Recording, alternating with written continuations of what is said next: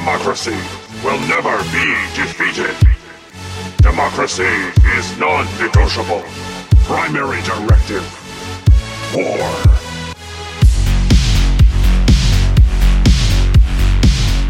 Hello, and welcome back to the Million Dialogue. Today, shut the fuck up. Today, we're going to be talking about books 1 through 5 from the Iliad. I'm joined by Cleo and Willow, who is drunk. You have to out her right away. And as promised, she has personally curated a Taylor Swift playlist for each of these books. So I think a good place to start would be her explanation for why she chose these songs. Thank you so much, James. I want to put a little asterisk here that this is only from the Midnight's album. I did not go through Miss Swifty's entire discography because I simply do not have the time. And I also picked out some choice lyrics from within these songs to sort of exemplify my reasoning. And I will take critique from James. Cleo, as a non-Swiftie, does not get an opinion in these matters. But anyway, let's start with my choice for book one. I have chosen Bejeweled, but as from the perspective of Achilles singing to Agamemnon is why I've chosen this song. First off, James, thoughts? Curious why you chose Bejeweled for the first book from the perspective of Achilles. It starts with the rage of Achilles. I would have thought like Vengeance probably would have been a better song, honestly. See, you might think that, but you would be wrong. And the reason for that is, well, we are learning about this story from the perspective of Achilles' rage. We first get sort of Achilles being a little bitch boy. And maybe those two are the same thing, huh? Well, they might be. Hold up. Why is Achilles in the wrong here? I didn't say he was in the wrong. You can be right and be a bitch boy. It is not an exclusive Venn diagram, or I don't really know what a Venn diagram is. Anyway. You want to hear my quotes? I diagram, but it's just two separate circles. Yeah, what do you call that? A syllogism? I think that's called a circle. I think that's called two circles. Okay, who wants to do geometry with me? Anyway.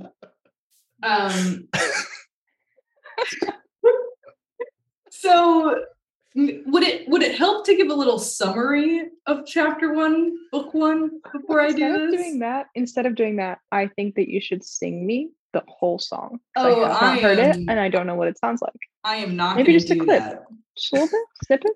James, yeah. You're in charge of our marketing. I've clearly like lost control at this point. Where do we stand on musical expert? Where do we stand on copyright issues? Well, you are not playing Taylor Swift over this fucking podcast. All right. Okay. Well, would you like to hear my quotes? I would like to hear the quotes. Okay. So maybe I won't justify it. Maybe I'll just read these and then you can complain to me and I'll justify it. How about that? The first quote would be, baby love. I think I've been a little too kind. Wait, this is from the Iliad? This is from This is how I think Achilles would express himself if he were a Swiftie. So, AKA James. All right. Okay. Baby love, I think I've been a little too kind. I didn't notice you walking all over my peace of mind in the shoes I gave you as a present. That's my first quote. What do we think? Self-explanatory or no? So shut up, James. Can you just like flesh out the parallels a little bit for me? Like the shoes. I want to know more about the shoes. Sure. Well, we hear in Achilles, long rant against Agamemnon that he, as one of the prized fighters of the Achaeans, has to do all of this warfare, go through all of this hardship, and still it's like a capitalist system here in this army. They have to give the majority of their loot up to Agamemnon as the leader of the Achaeans. Do they not? No, that's correct. That's correct. So, you know, Achilles, he plays the good soldier for the most part. He passes up his loot, but he just wants his one woman. What's her name? He wanted Briseis. Yeah. Actually, it's Briseis, but okay. Is it? Yeah. God, I can't believe all of us took 2 years of Greek. Nice guy. Right. Yeah, Cleo, you are right. Let's move on. And in being kind, you know, Achilles would rather give up this one woman that he is so happy to have than let all of the Achaeans die from Zeus's wrath. So he's being kind. And, you know, what was the question? You started it. No, it was my question, and I wanted to know what the shoes were. Oh, I'm sure the shoes that Agamemnon's wearing, Achilles ripped off the feet of some dead Trojan. Okay. Probably. Right. Probably, right? And he's being kind, and he's, you know, allowing Agamemnon to be happy instead of himself for the sake of the Achaeans. So I think first quote, nailed it in the bag. No objections. Let's move on. The classic line that all Swifties will know, familiarity breeds contempt. Yeah. Now, I think this is a good Achilles to Agamemnon quote in that Agamemnon has taken their friendship too far this time. Their familiarity and him believing he has the right to demand this woman of Achilles. Achilles now has contempt. I think we might be a little tangled on the motivations, but keep going. And then this one's a little bit of a stretch. But I'm still this one's the stretch. I'm trying to relate Taylor Swift in 2022 to the Iliad that was written, 3,000 years ago? Give me some slack here. Okay. You know how Achilles and Agamemnon were lovers? They were lovers. And then ruined it all. He said, you have to give me your wife. You have to do it. No, you save lovers for Patroclus and Achilles. Why cannot a man have two lovers? Why cannot a man have three lovers, or four, or five? Only one butthole. Okay. And then there's two at least. For my final quote, I did all the extra credit and got graded on a curve. That's pretty good. That's a good one. That wasn't a stretch really at all. Good. We're on board with that one over the first one? Yeah. Achilles has clearly contributed more to the war effort than Agamemnon has, and he's suffering losses because of it. I think that one fits. All understand the position that Achilles is in because we've all done group projects in high school, and it's just like that. It is just like that. It's just like that. Good relatability for the teens. Do we have any teens out there listening? Shut up. This one's for the team. Fuck. We are the team. I am just a 23-year-old teenage girl. Why is life so hard? Yeah, so anyways, the Iliad. Do we want to have a little discussion period on book one, or should I move on to my book two song? Is this how we're going to frame the entire thing? That is up to you, podcast manager. Book. Yeah, I guess we can go with the Taylor Swift songs as the framing device. I mean, I guess transitioning away from that, what I really wanted to talk about with this book, and I think more broadly, is what exactly is driving these officers, heroes, to be here. You know, I think we see a bunch of competing maybe motivations, especially between Achilles and Agamemnon. And I'm curious why it is that you guys think they actually want to be in this war, if they want to be here at all. I mean, some of it is just, go on, I'm sorry. No, I'm sorry, Cleo. The floor is yours. I'm more sorry. No, it's impossible. You wouldn't believe it. I'll mute myself. I was just going to say something stupid about sunk cost fallacy, because like they've been there for 9 years already. It'd be really embarrassing if they had to go home at this point and be like, we didn't get the girl. We didn't get shit. A lot of us are dead. And, you know, actually, I think that they do, in fact, say that. I think Odysseus says it when he's trying to convince the crowds to, you know, buck up and stop being so whiny. It's like, we've been here for 9 years. It would look really bad if we went home now. Yeah, but I mean, I guess, what's the motivation behind that? Because the soldier he beats, you know, sort of, he's a stand-in, I think, for the regular soldier that's there. The guy that just happened to be part of one of the crews. It can't just be like, we've been here for 9 years. I guess we're just going to keep going with this. You know, Odysseus has to want something out of this. Agamemnon has to want something out of this. Achilles has to want something out of this. And it strikes me that they don't really align in what that is, but there's these various motivators for why people are involved in war. And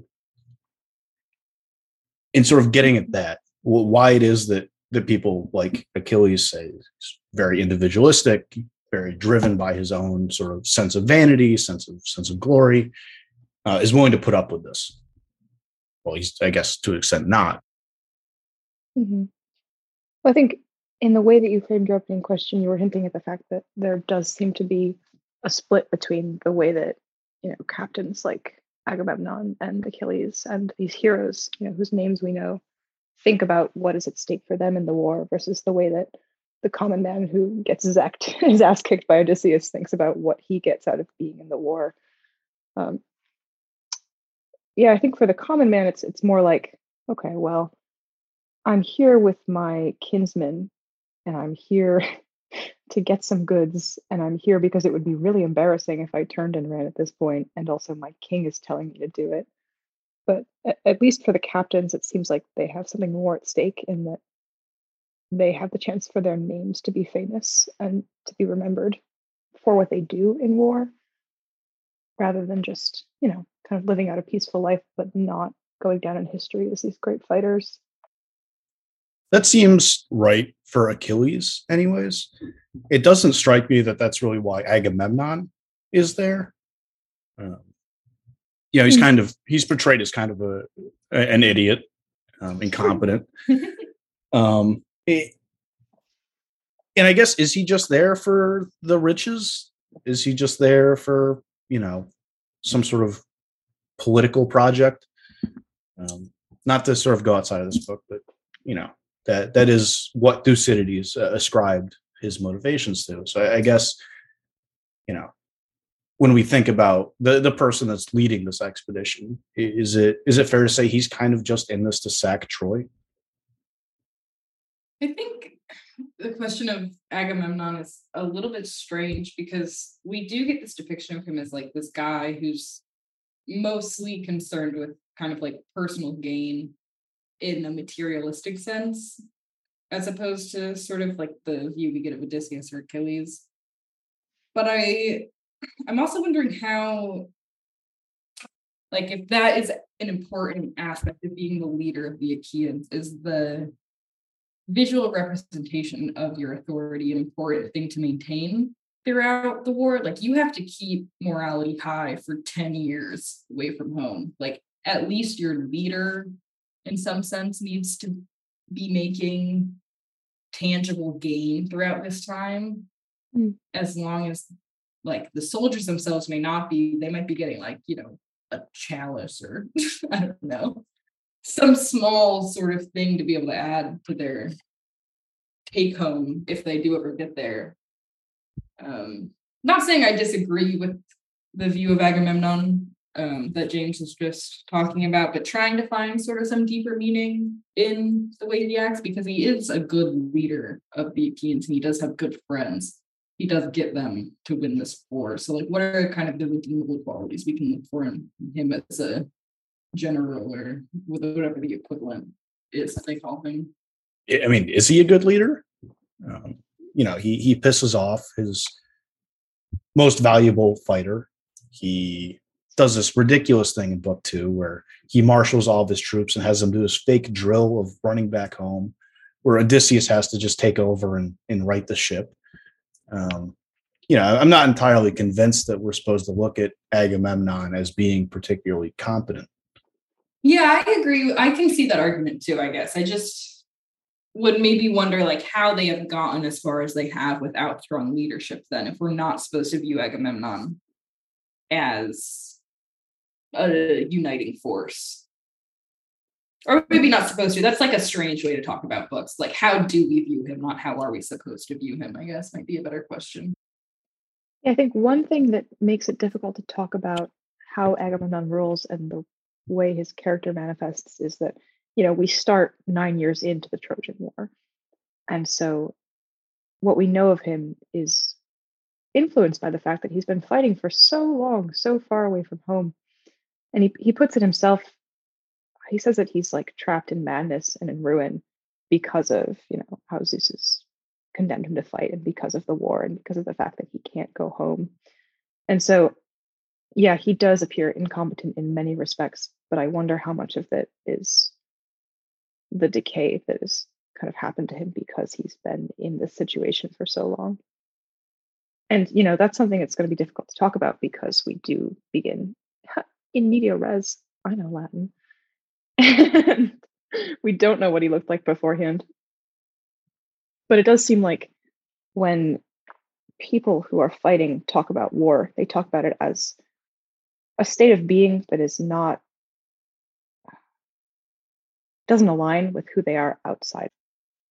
So, you know, to kind of go off of that, because this is a war story and this is a book about war, I would be curious to see if we can't try and figure out what the different social mores and different laws are that govern wartime relations as opposed to what is acceptable in peacetime.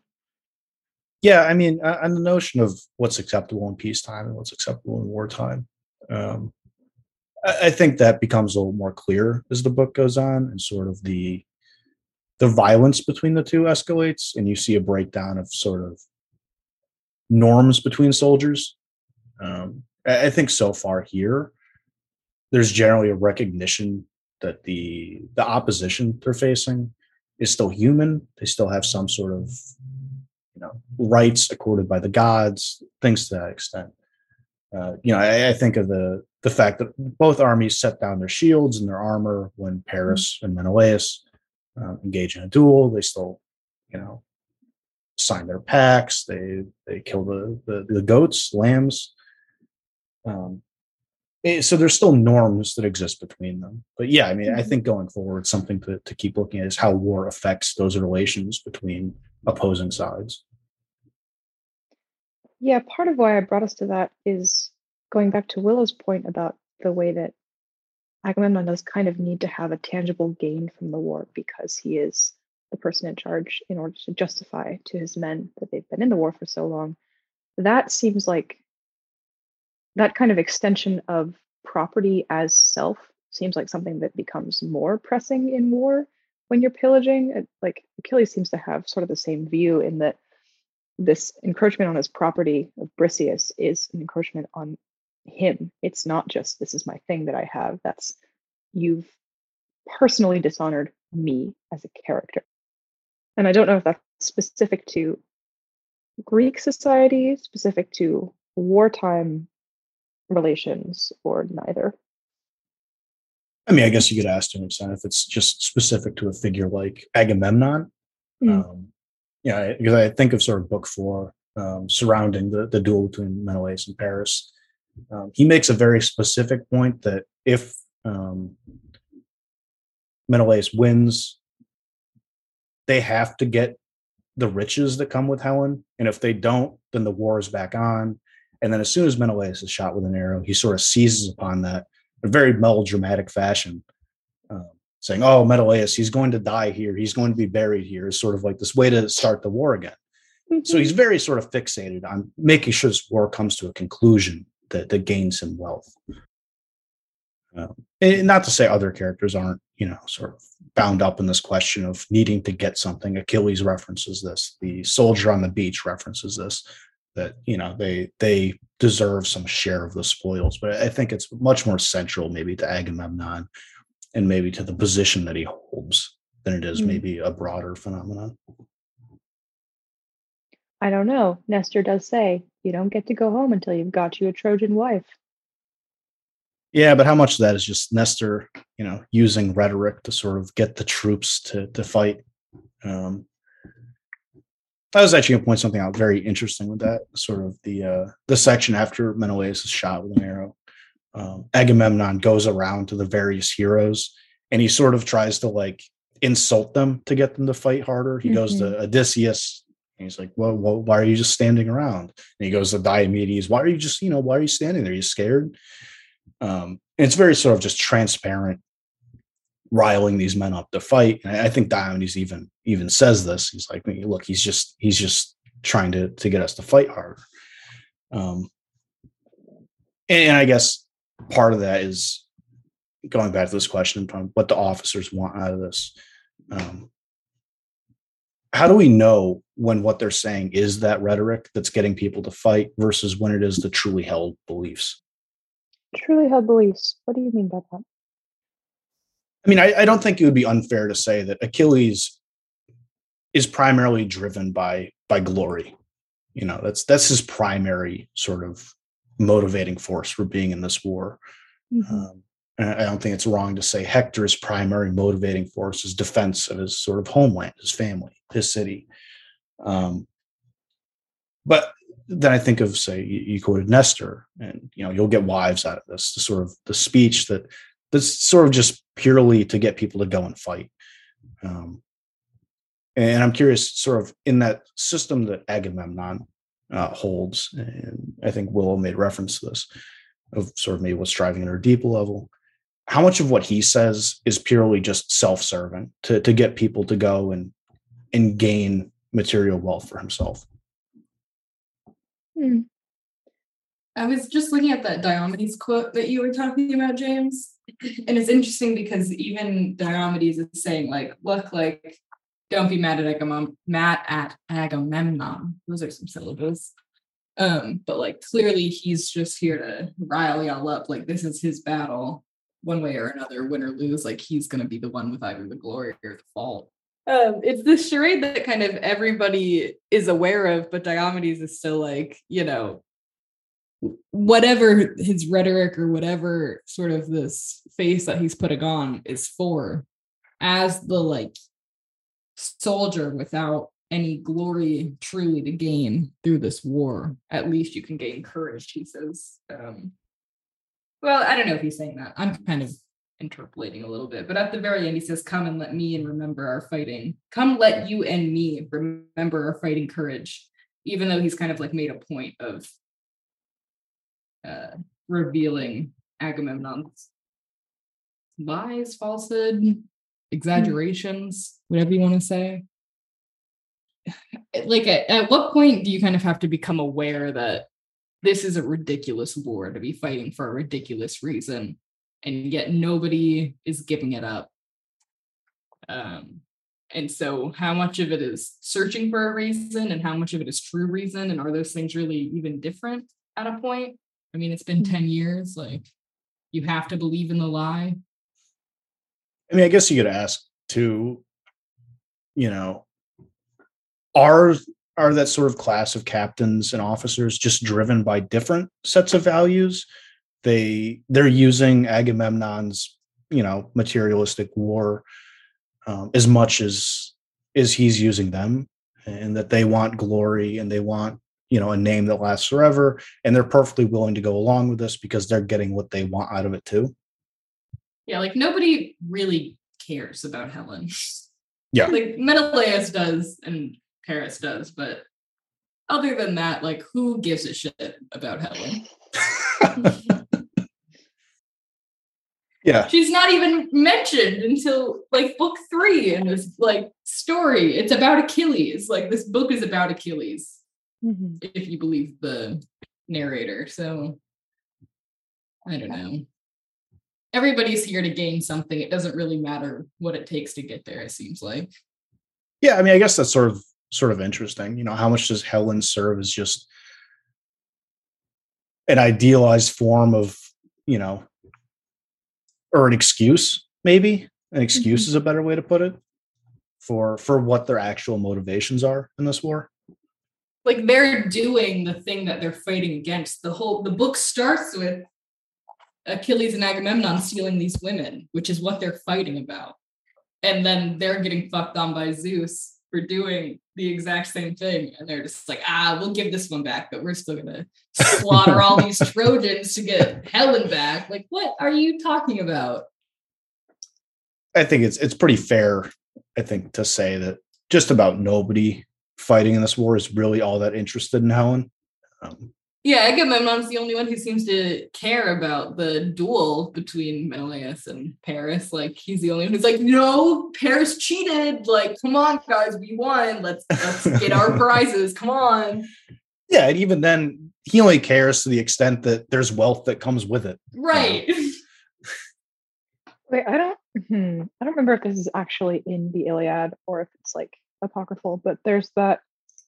The story of how Helen gets abducted, it's right that Paris goes to like the court of the Achaeans and is visiting on, I don't know, state business? I don't know how these things work.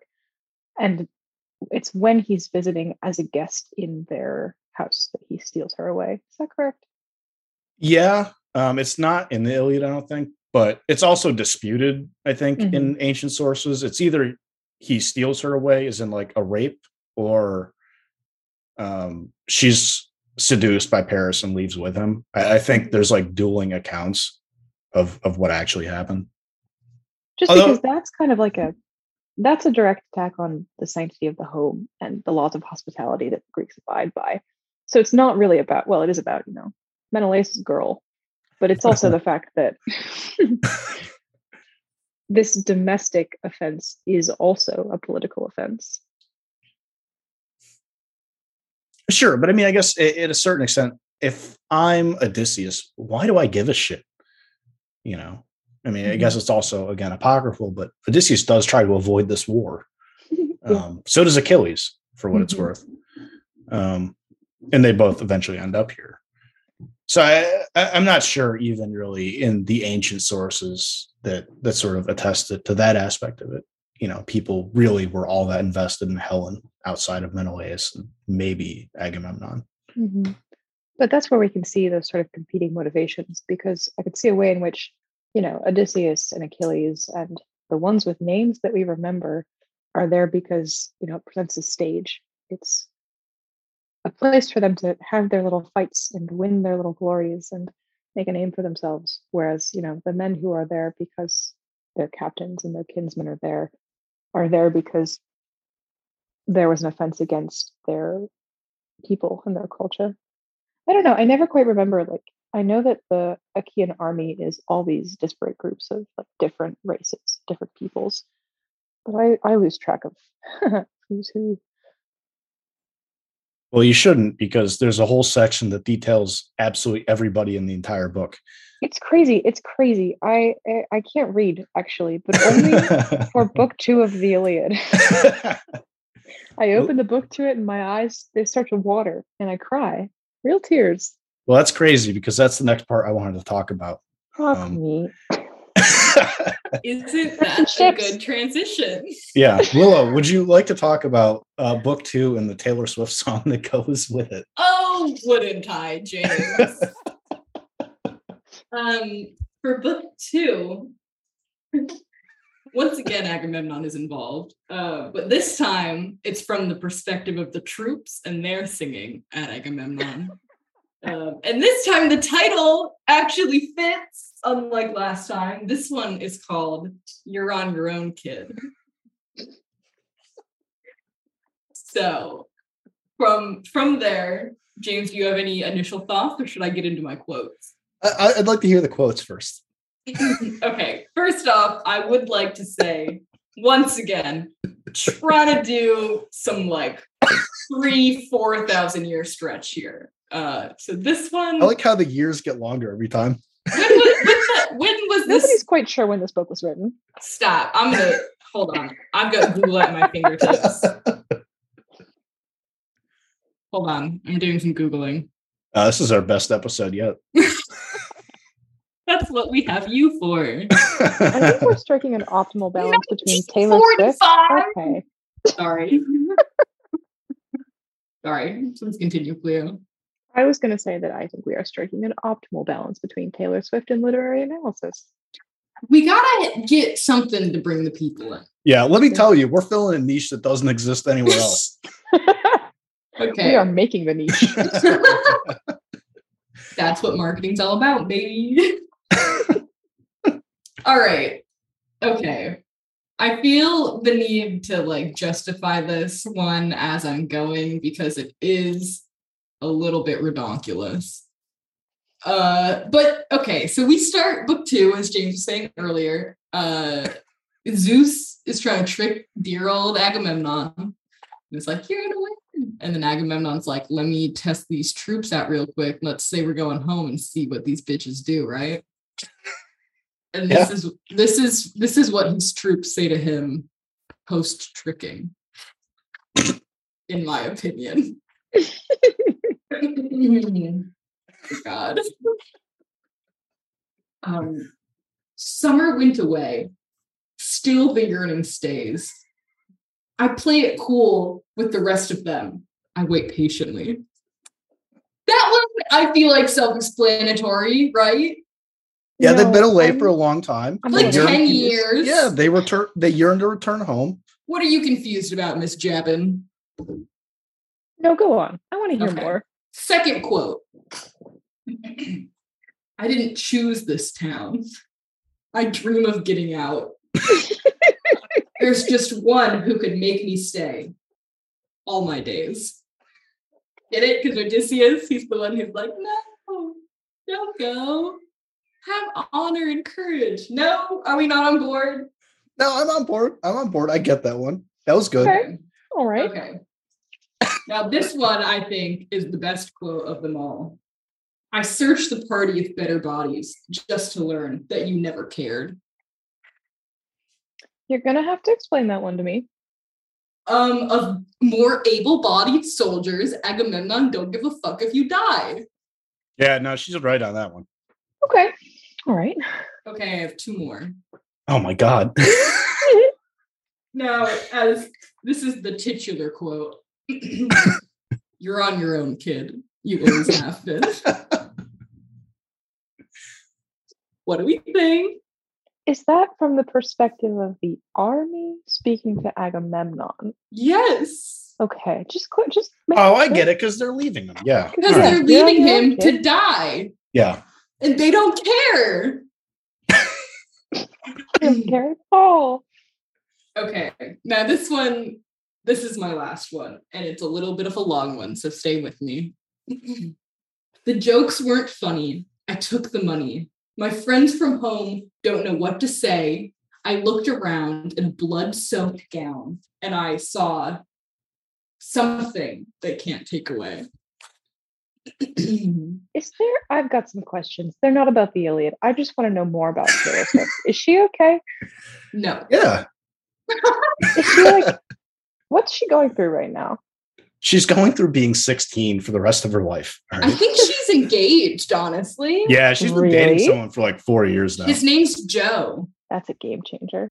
So I guess you guys are going to fucking hate this, but I am curious about the whole catalog of the ships thing. Actually, it's my turn to ask the question, and I want to ask a very important question, which is why should I care? Yeah. Well, if you were this is actually a serious question. Yeah, I will tell you and explain why I think you should care about this section. I'll tell you and explain why you should care. All right. Guys, take turns. I have two ears. Okay, I'm going to be honest. I don't have a modern reason why you should. Okay, I do have a modern reason. I actually had a serious point to make. What if Willow tells me more about how she was a little Greek boy? I can tell you about if I was a little Greek boy. Okay, shut the fuck up. Yeah, so I guess what I'm really curious about here is why they go at such great length to tell us about the people involved in this war. Every captain, all the soldiers who were killed, you know, they don't just name them, but they tell where they're born, who were their fathers. They tell them about their lives. They used to hunt. This is the bow they got when they were a child. Okay, well, I have a serious answer for this question. Can I finish? I'll fucking kill you. That's what she said.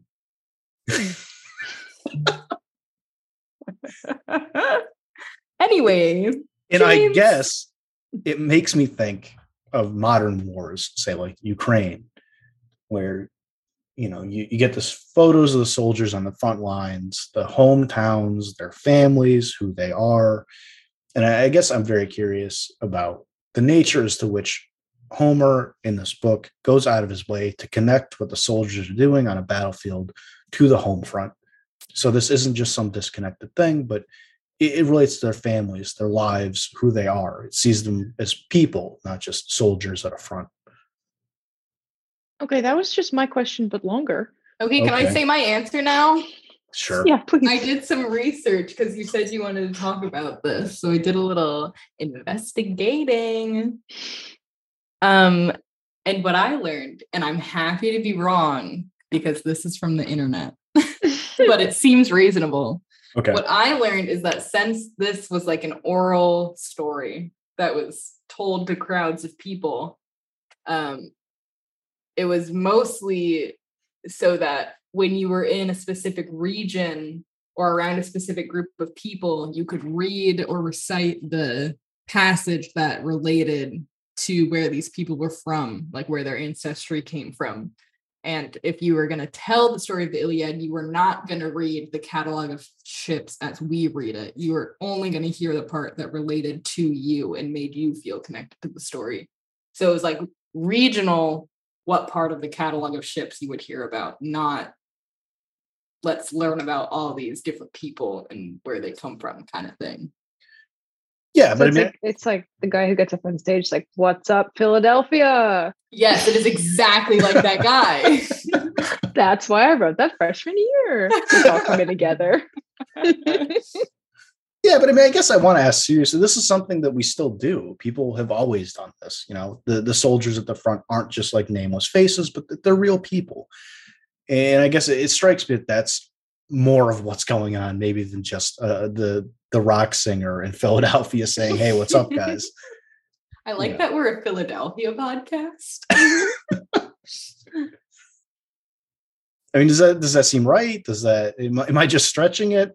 No, it does seem right. But okay, here's my question: if we're going to talk about this and like how it relates to like us as people today who still care about war and war stories, my query is like, is it because of globalization and the development of the internet that we sort of care about, like when we hear about war stories, it's like cool if somebody's from your state or like near your hometown, but the cooler part is that they are American, like point blank period, and that's like not the way the catalog of ships is said in the Iliad. And so maybe, I mean, you were actually in the army, James, so like you might have a different opinion on this. Yeah, I wasn't fucking war, but... No, you were not in war, but you know, I'm sure you knew people who were in war. I did know a couple, yeah. Well, one or two.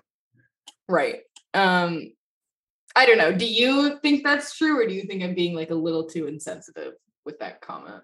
No, I mean, there is definitely differences, right? You know, you see them as a broader community, maybe, than you would have in ancient Greece. But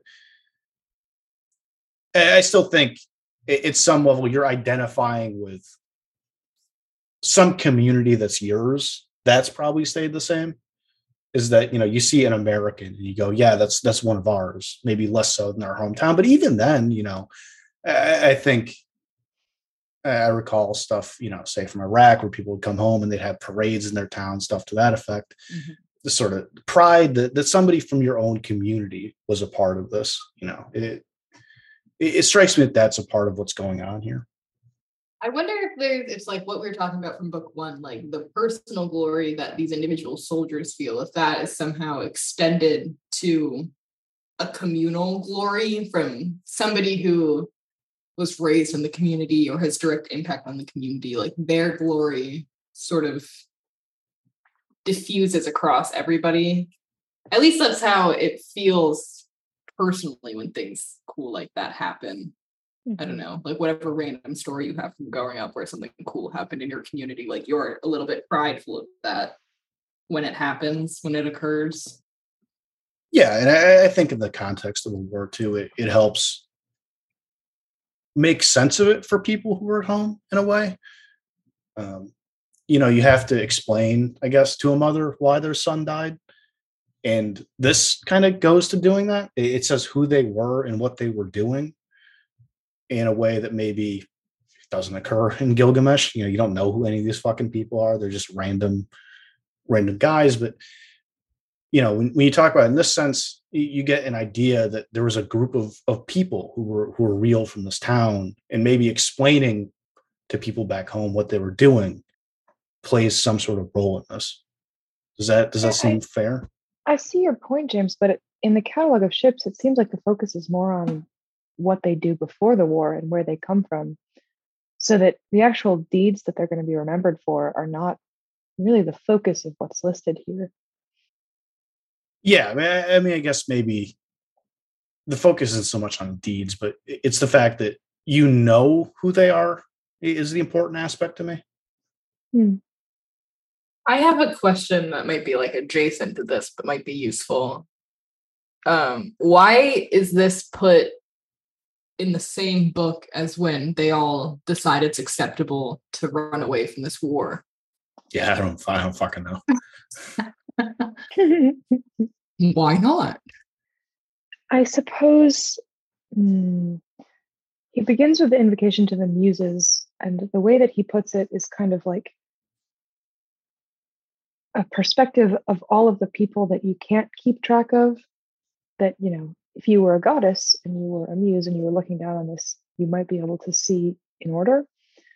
I wonder if we're supposed to see some sort of scope in the catalog of ships, in that, you know, the quarrel that we see is so personal and so small, but the way that it sort of spirals out and plays out in war, it just gains and gains momentum until it's this gigantic thing.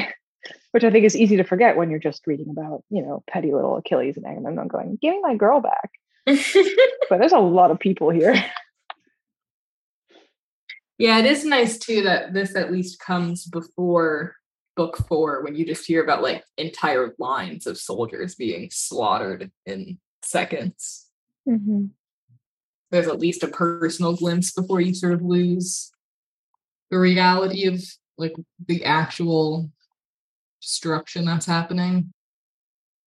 Homer makes a very concerted effort to paint these as people with full lives, with parents, with homes.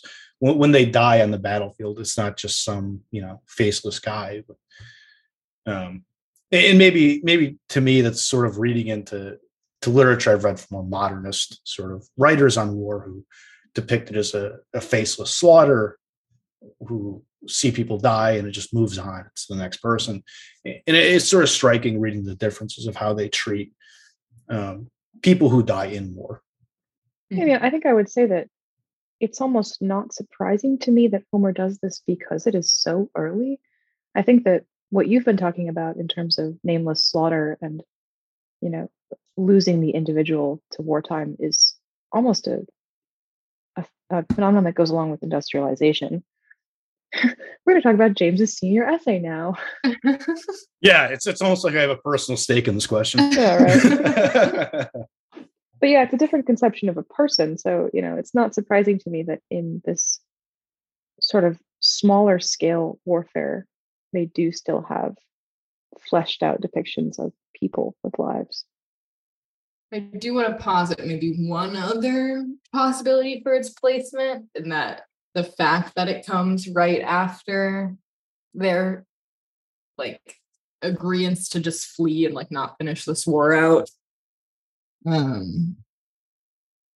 it's like, I don't know, the motivation that they're going to have to feel to put their effort into this war again. We're sort of being, I don't know, imbued with some sort of pride as well. Or, you know, not us, but who this poem was originally intended for. They're going to hear somebody from their hometown or from someplace they're near to and feel pride and have hope for them to win in the same way that these soldiers might need, I don't know, trying to sort of make the characters in this poem and the listeners of this poem have a shared emotion in this moment.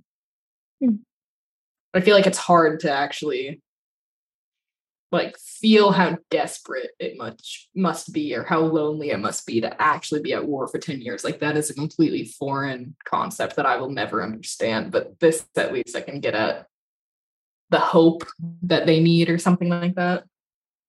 Are they driven by hope? Is that really much of an operative thing for them at this point? They are going to have to fight one way or another. Achilles is the only one with an out for this war. Achilles and his men are the only ones with like a justifiable out for this war. Everybody else is going to have to fight regardless of their emotions toward it. But at least with some hope, you'll have a better chance of surviving or having more courage, something that's like a little bit more honorable than just being one of these faceless, nameless men who get slaughtered in an instant by one of these heroes that at least gets their name carried on throughout millennia. Okay, so since we've been going for so long, I think it's probably best to cut this into multiple parts. Ahead of the next part, Willow, do you want to give a preview of why it is that you chose the song that you did for book 3 and 4? You know what, James? I do want to do that. Okay, so book 3 and 4 are both going to get the song The Great War, which is a fitting title, but also a fitting quote choice, in my opinion. Tune in next time for why Willow picked a song called The Great War for 2 chapters about a book about a great war. Look, it's not my fault that T. Swift is a prophet of our times and has perfect song titles for what I'm looking for. You will not believe what she has to say about this. Also, I was thinking about this. Isn't it a little inappropriate that she named a pop song after World War I? Inappropriate? James, you're 30. Let me. I'm 27. Yeah, on that note. Okay, let me read you my quotes. Just one. I'm limiting you to one quote. God, but they're so good. Okay. Okay. So this choice for book 3, these quotes I'm going to read you are from Helen to Menelaus. Okay.